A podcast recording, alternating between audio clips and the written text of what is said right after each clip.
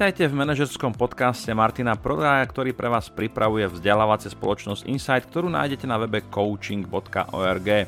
V tomto podcaste sa venujem manažerskému svetu a všetkému, čo s ním súvisí od náboru ľudí cez ich motiváciu a vzdelávanie až poriadenie projektov, tímov a spoločností. Každý diel by sa mal zmestiť niekde medzi 10 až 30 minút, to je taký čas, že jedna epizóda by vám mala vystačiť počas vašej cesty do práce. Červenou líniou tohto podcastu je myšlienka Alberta Einsteina. Aká? Raz sa ho pýtali, čo by definoval ako šialenstvo. Jeho odpoveď ako robenie rovnakých vecí s očakávaním rozdielného výsledku. A to je aj želaný výstup tohoto podcastu, aby ste robili veci trochu inak než doteraz. Lepšie. Je zaujímavé, že tak ako management nevznikol len tak z ničoho, ale postupne sa vyvíjal od čias prvotných manufaktúr až do doby súčasných sofistikovaných tovární a uvidíme, ako sa to bude vyvíjať ďalej s nástupom tých úplne top najmodernejších technológií, ako je umelá inteligencia, robotizácia, machine learning a podobne. Na to by sa naozaj dal urobiť veľmi pekný podcast o tom, aké pracovné pozície sú ohrozené a tak ďalej. Ale v súvislosti s time managementom je management ako taký tiež súčasťou um, alebo je predmetom nejakého vývoja, nejakého rozvoja, kde sa menia prístupy, koncepty a tak ďalej. Rovnako aj time management sa mení. Spočiatku to naozaj hovoríme častokrát o rozličných generáciách, generácie time managementu, ktoré hovoria o využívaní nástrojov, ako sú rozličné to-do listy, potom sú tam mm, generácie, ktoré využívajú rozličné sofistikované nástroje. Ono, tie to-do listy to je také úplne elementárne, že máte to niekde na papieri, máte to v nejakej aplikácii, ale potom sú tam povedzme sofistikovanejšie, napríklad projektové nástroje, ktoré vám umožňujú šetriť čas a tak ďalej. No a Posledné, myslím, že posledná štvrtá generácia time managementu paradoxne vôbec nie je o time managemente, ale je to o tom, čo je pre nás dôležité. Aké témy v našom živote sú dôležité, aké máme ciele, aké máme zámery, kam sa chceme dostať, aké je naše sebaovládanie, aká je naša sebahodnota. Pretože, priatelia, možno už ste mali tú skúsenosť, že ste boli na nejakom seminári time managementu, a možno aj v rámci nejakej vašej firmy a zistujete, že ten time management, to školenie sa opakuje stále dookola, každý pol rok alebo rok a neustále tam chodia tí istí ľudia. Aspoň ja som si tento e, fenomén všímal a to vlastne mi tak hovorilo také dve veci, že ad jedna, buď e, je chyba niekde na strane účastníkov a neustále to potrebujú e, pripomínať, alebo je chyba niekde v celom koncepte rozvoja alebo školení time managementu. A keď som nad tým spátral ďalej, alebo keď som si kládol tie otázky, že teda kde ten problém je, tak e, som z vlastnej skúsenosti prišiel na taký jednoduchý zámer, že každý sebeefektívnejší systém time managementu alebo produktivity alebo organizácie produktivity práce, keď by sme to chceli trošku rozšíriť, ten koncept, tak v konečnom dôsledku zlyháva alebo je úspešný na tom, akú máte seba disciplínu. A to aj hovorí tá štvrtá generácia time managementu, že jedna vec je používať nejaké nástroje, nejaké túly, nejaké techniky, triky, GTD systém, Pomodoro techniku a tak ďalej. Povedzme taká jednoduchá technika, ako urobiť si úzol na vreckovke. Však, možno to niektorí z vás poznáte, robenie si uzlu na vreckovke bolo takou starodávnou technikou, ktorá vám mala pripomenúť, že ste si niečo chceli zapamätať, respektíve, že ste si na niečo chceli spomenúť a keď ste si večer ten úzol na tej vreckovke spravili, tak na druhý deň ste mali takú tú pomôcku, že aha, na niečo som myslel a teraz ste museli pátrať, že čo to vlastne bolo. No ale keď ste sa dostali do situácie, že ste si ten úzol na tej vreckovke zabudli urobiť, neurobili, tak to nie je chyba toho nástroja, nie je to chyba tej vreckovky. Je to jednoducho chyba alebo nedokonalosť toho nášho ľudského systému, kde môžeme mať sebe vymakanejšie naozaj systémy, štruktúry, prostredie, nástroje, túly, keď nemáme dostatok sebadisciplíny na to, aby sme tie túly, nástroje používali. Takže toto je jeden taký z kľúčových e, pohľadov, ktorý by som vám chcel možno nasadiť takého chrobáka do hlavy, uvažovať nad time managementom nie na takej tej povrchnej úrovni, nástroje, systémy, štruktúra a tak ďalej. Áno, tie sú dôležité a je dobré vytvoriť si ten vlastný systém. A to je možno aj odporúčanie, s ktorým som sa už niekoľkokrát stretol, že najlepší systém organizačný alebo organizácie práce alebo efektivity alebo time managementu, nazvime to akokoľvek e, chceme, je taký, ktorý je postavený z princípov alebo techník alebo konceptov, ktoré vám osobne fungujú. Preto môžeme povedať, že také tie všeobecné tvrdenia v globále nebudú mať veľký účinok alebo nebudú mať veľký dopad paušálne na celú tú skupinu tých ľudí, ktorí prídu na to školenie.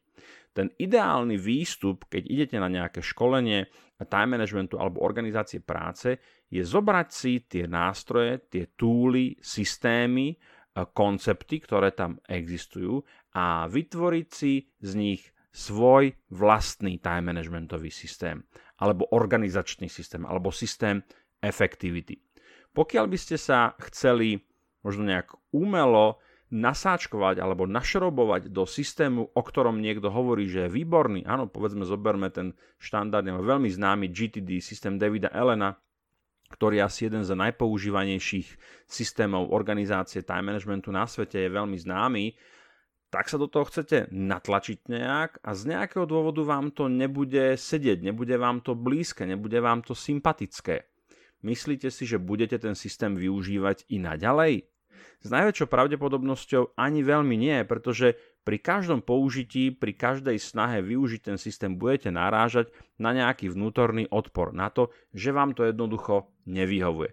Preto moje také kľúčové odporúčanie pri vytváraní si vlastných systémov alebo systému zvládania času organizácie práce time managementu je zobrať si veľmi konkrétne, veľmi špecifické princípy alebo postupy, ktoré sú pre vás ľahko priateľné a v tom reálnom bežnom živote ich viete používať bez toho, aby ste museli vynakladať e, nejaké veľké vôľové úsilie.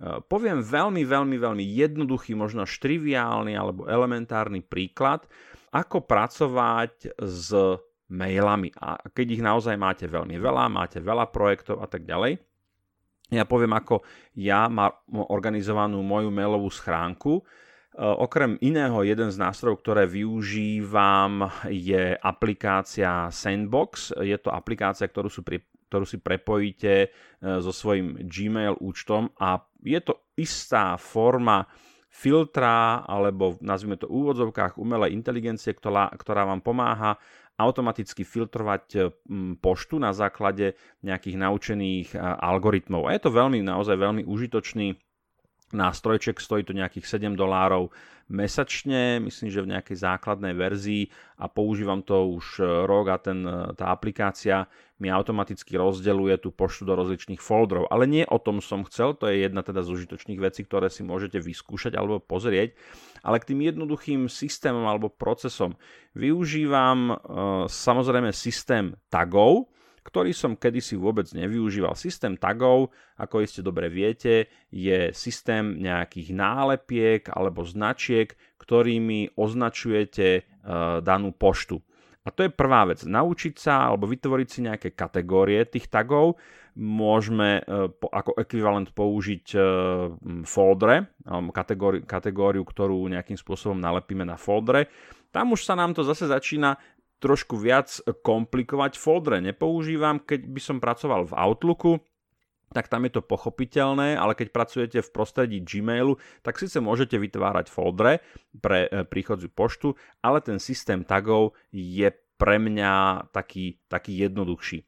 Takže ako funguje sprocesovanie tej príchodzej pošty, veľmi jednoduché. Takéto základné delenie vychádza z GTD, to znamená, že je tam tak, ktorý hovorí, že túto poštu treba vyrobiť okamžite, alebo urobiť okamžite, zrealizovať okamžite, pokiaľ je tam nejaký e, akcie následný krok, to znamená poslať, e, zavolať, zistiť a tak ďalej.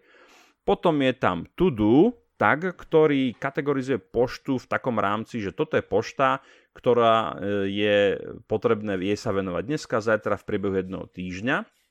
A potom je tam tag, ktorý tú poštu charakterizuje ako waiting alebo na čakačke. To znamená, že je to pošta, na ktorú už bolo reagované, ale je tam potrebné nejaké, nejaké vyjadrenie a tak ďalej.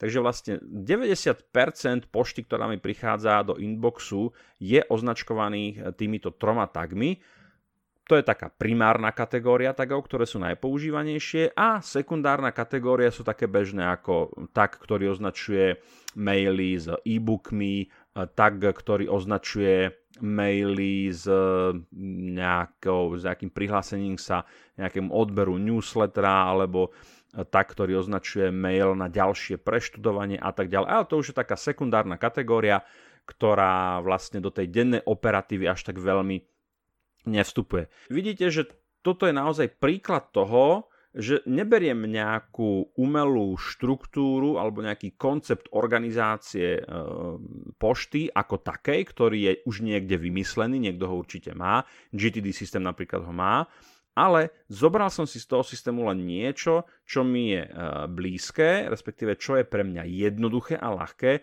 lebo vo väčšine, vo väčšine prípadov tie koncepty, ktoré nám prídu také prirodzené, ktoré keď ich používame, tak ideme po srsti, tak povediac, nie proti srsti, tak to sú systémy, e, ktoré budú fungovať a ktoré budeme používať i naďalej. Pretože, ako som už povedal, nie je tam taká, taký ten vôľový odpor, že to musím robiť, lebo to niekde povedali a tak ďalej. Robím to preto, lebo mi to príde zrozumiteľné, pochopiteľné, ľahké a v ideálnom stave alebo v ideálnom prípade po nejakom čase nad tým vôbec nemusím rozmýšľať. Toto je veľmi, veľmi dôležité, pretože ako náhle budujete nejaký návyk, a toto sa týka návykov všeobecne, a je to niečo, na čím musíte rozmýšľať, eventuálne si poviete, musím vynaložiť nejaké vôľové úsilie, tak je vysoká pravdepodobnosť, že práve kvôli tomuto ten návyk sa vám nepodarí udržať do tej miery, aby sa vám dostal pod kožu. Ale naopak,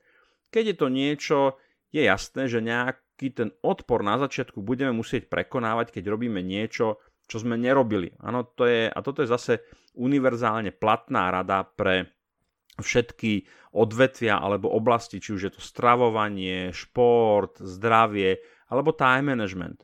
Za, zaberiem si nejaký koncept, nejaký systém, podľa možností niečo, čo je ľahko stráviteľné, čo je uh, ľahko uchopiteľné, čo je kvázi drobné a snažím sa to zakomponovať do svojho života, do svojej práce, do svojej štruktúry organizácie, time managementu a zistujem, testujem to, ako to funguje alebo nefunguje. Poviem príklad, prečo, tak, prečo zdôrazňujem alebo prečo tak akcentujem takú tú, mm, aby ten e, predmet alebo tá oblasť, ktorú si chcete vyskúšať, aby bola drobná, malá, možno nevýznamná. Predstavte si, že ráno e, si poviete, dobre, začnem športovať od dnes rána a urobím 100 klikov. Každé ráno urobím 100 klikov. Teraz, keď sa ráno zobudíte, zvlášť v takom tom škaredom ráne, daždivom alebo sichravom, mrazivom, tak sa vám možno ani z tej postele nebude chcieť, pretože keď si predstavíte tých 100 klikov, to neurobíte, že raz, dva, tri. To jednoducho bude trvať nejakú dobu a asi to bude aj trošku bolieť, asi to bude aj nepríjemné. Ale keď si poviete, že keď sa zobudím, urobím jeden klik alebo jeden drep, no tak to je niečo, čo úplne v pohode dáte ľavou zadnou, ani sa pritom nezapotíte. A presne o tom je budovanie nejakých nových návykov. A nových návykov aj v oblasti organizácie práce, budovania zdravých návykov, time managementu, čohokoľvek. Ak chcete niečo nové zakomponovať do svojho života, tak si vyberte niečo jednoduché. Takže moje odporúčanie, také všeobecné k vytváraniu dobrého time managementu, dobrého systému organizácie práce, prvé, ktoré som hovoril, je, že vytvárajte si, vytvárajte si vlastné systémy. Vytvorte si niečo, čo je vaše vlastné, len vaše. Nakombinujte to. Zoberte si niečo od Lea Babautu a Zen Habit, zoberte si niečo od Davida Elena, zoberte si niečo z Pomodora, zoberte si niečo od iných gurov, ktorí hovoria o time managementu. To je prvé odporúčanie. Vytvorte si vlastný systém a zoberte to postupne. Povedzme, začnite s organizáciou svojich inboxov, tzv. Opäť koncept z GTD. Pozrite sa na svoju mailovú schránku. Alebo sa pozrite na poštu, ktorú spracovávate.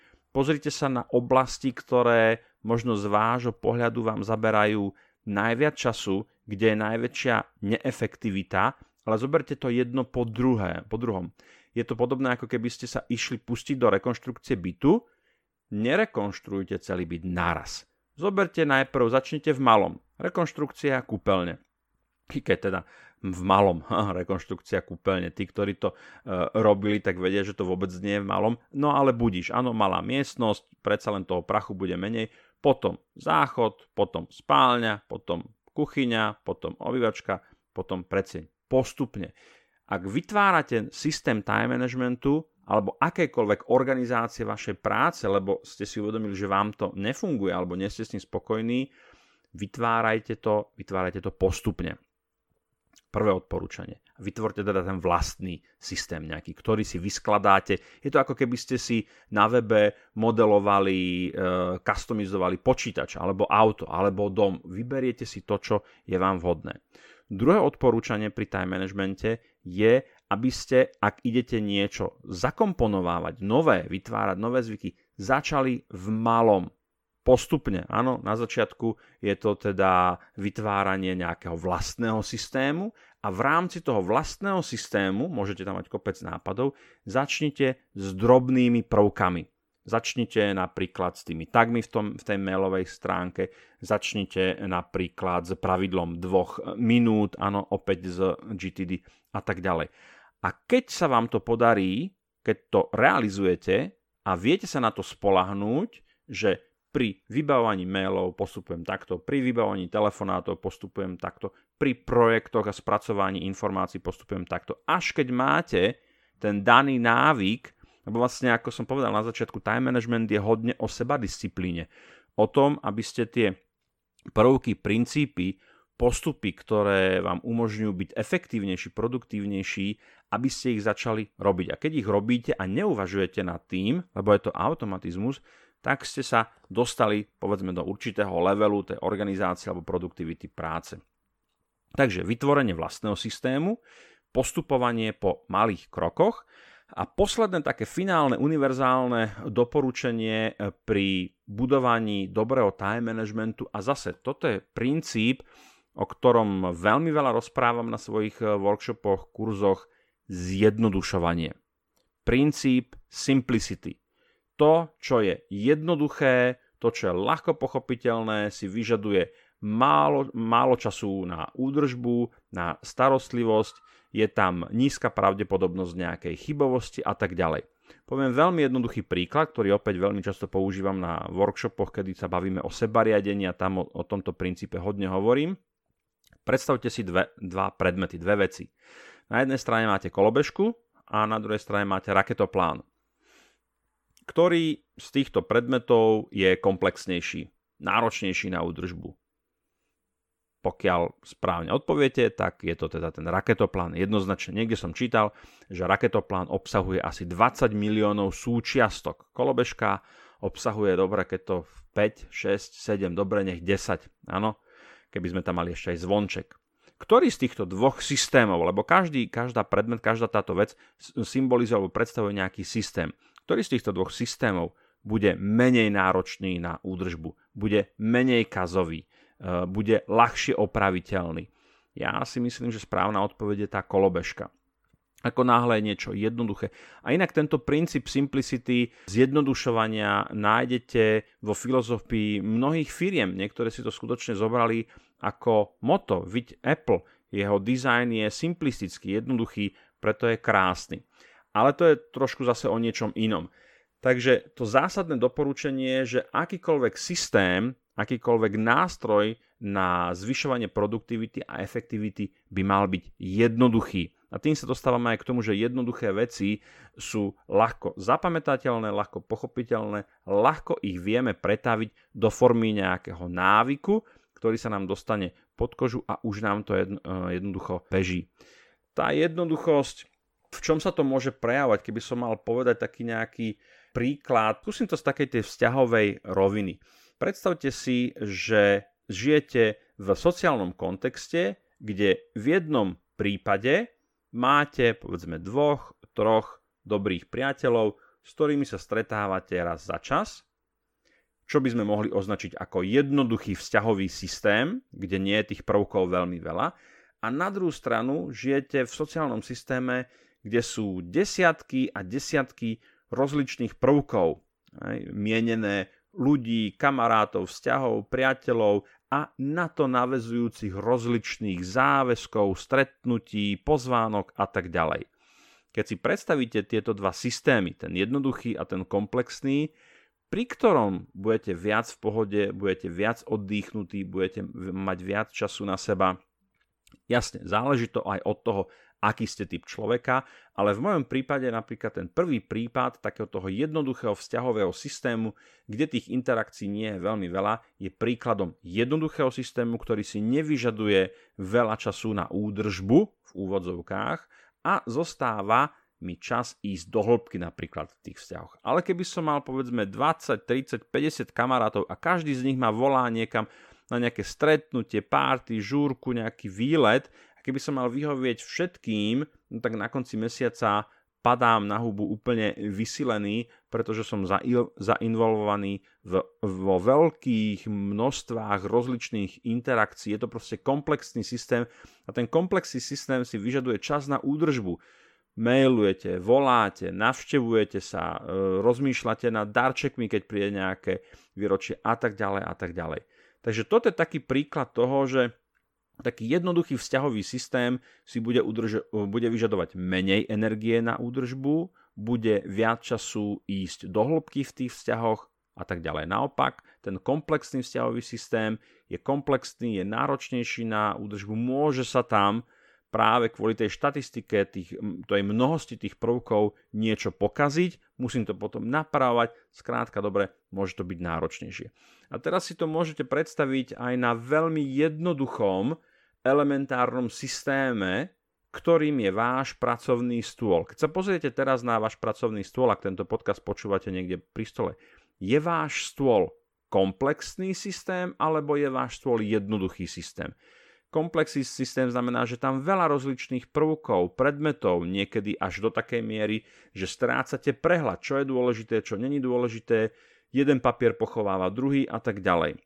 Možno ste videli také tie pekné fotky tých skutočne minimalistických pracovných miest, kde je stôl, lampa nejaká, poznámkový blok, počítač a that's it. To je všetko, nič iné tam nie je. A má to aj taký ten estetický, ten pekný e, prvok v sebe, že sa radi na to pozeráme a viem si predstaviť, a ja som ten typ, ktorý mm, často má taký stôl, a tak e, to je stôl, pri ktorom sa vám bude dobre pracovať, budete sa dobre sústrediť, bude, bude vás to lákať, sadnúť si k tomu počítaču, sadnúť si k tomu stolu, písať si poznámky a tak ďalej.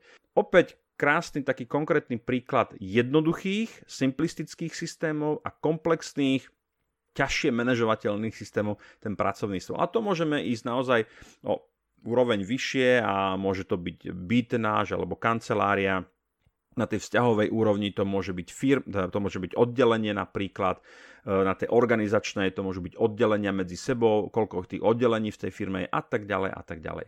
Verím, že uvedená téma bola pre vás užitočná a zmysluplná a že vám minimálne nasadila nejakého chrobáka do hlavy. Inak ak máte nápad na tému, otázku alebo pripomienku, tak ich očakávame na našej stránke coaching.org. No a nezabudnite, že každú z diskutovaných tém vieme pre vás zabezpečiť formou školenia, workshopu, coachingu alebo e-learningového programu. Ak chcete vedieť viac, navštívte nás na našej stránke coaching.org. Majte sa dobre a nech sa vám vo vašom manažerskom svete darí.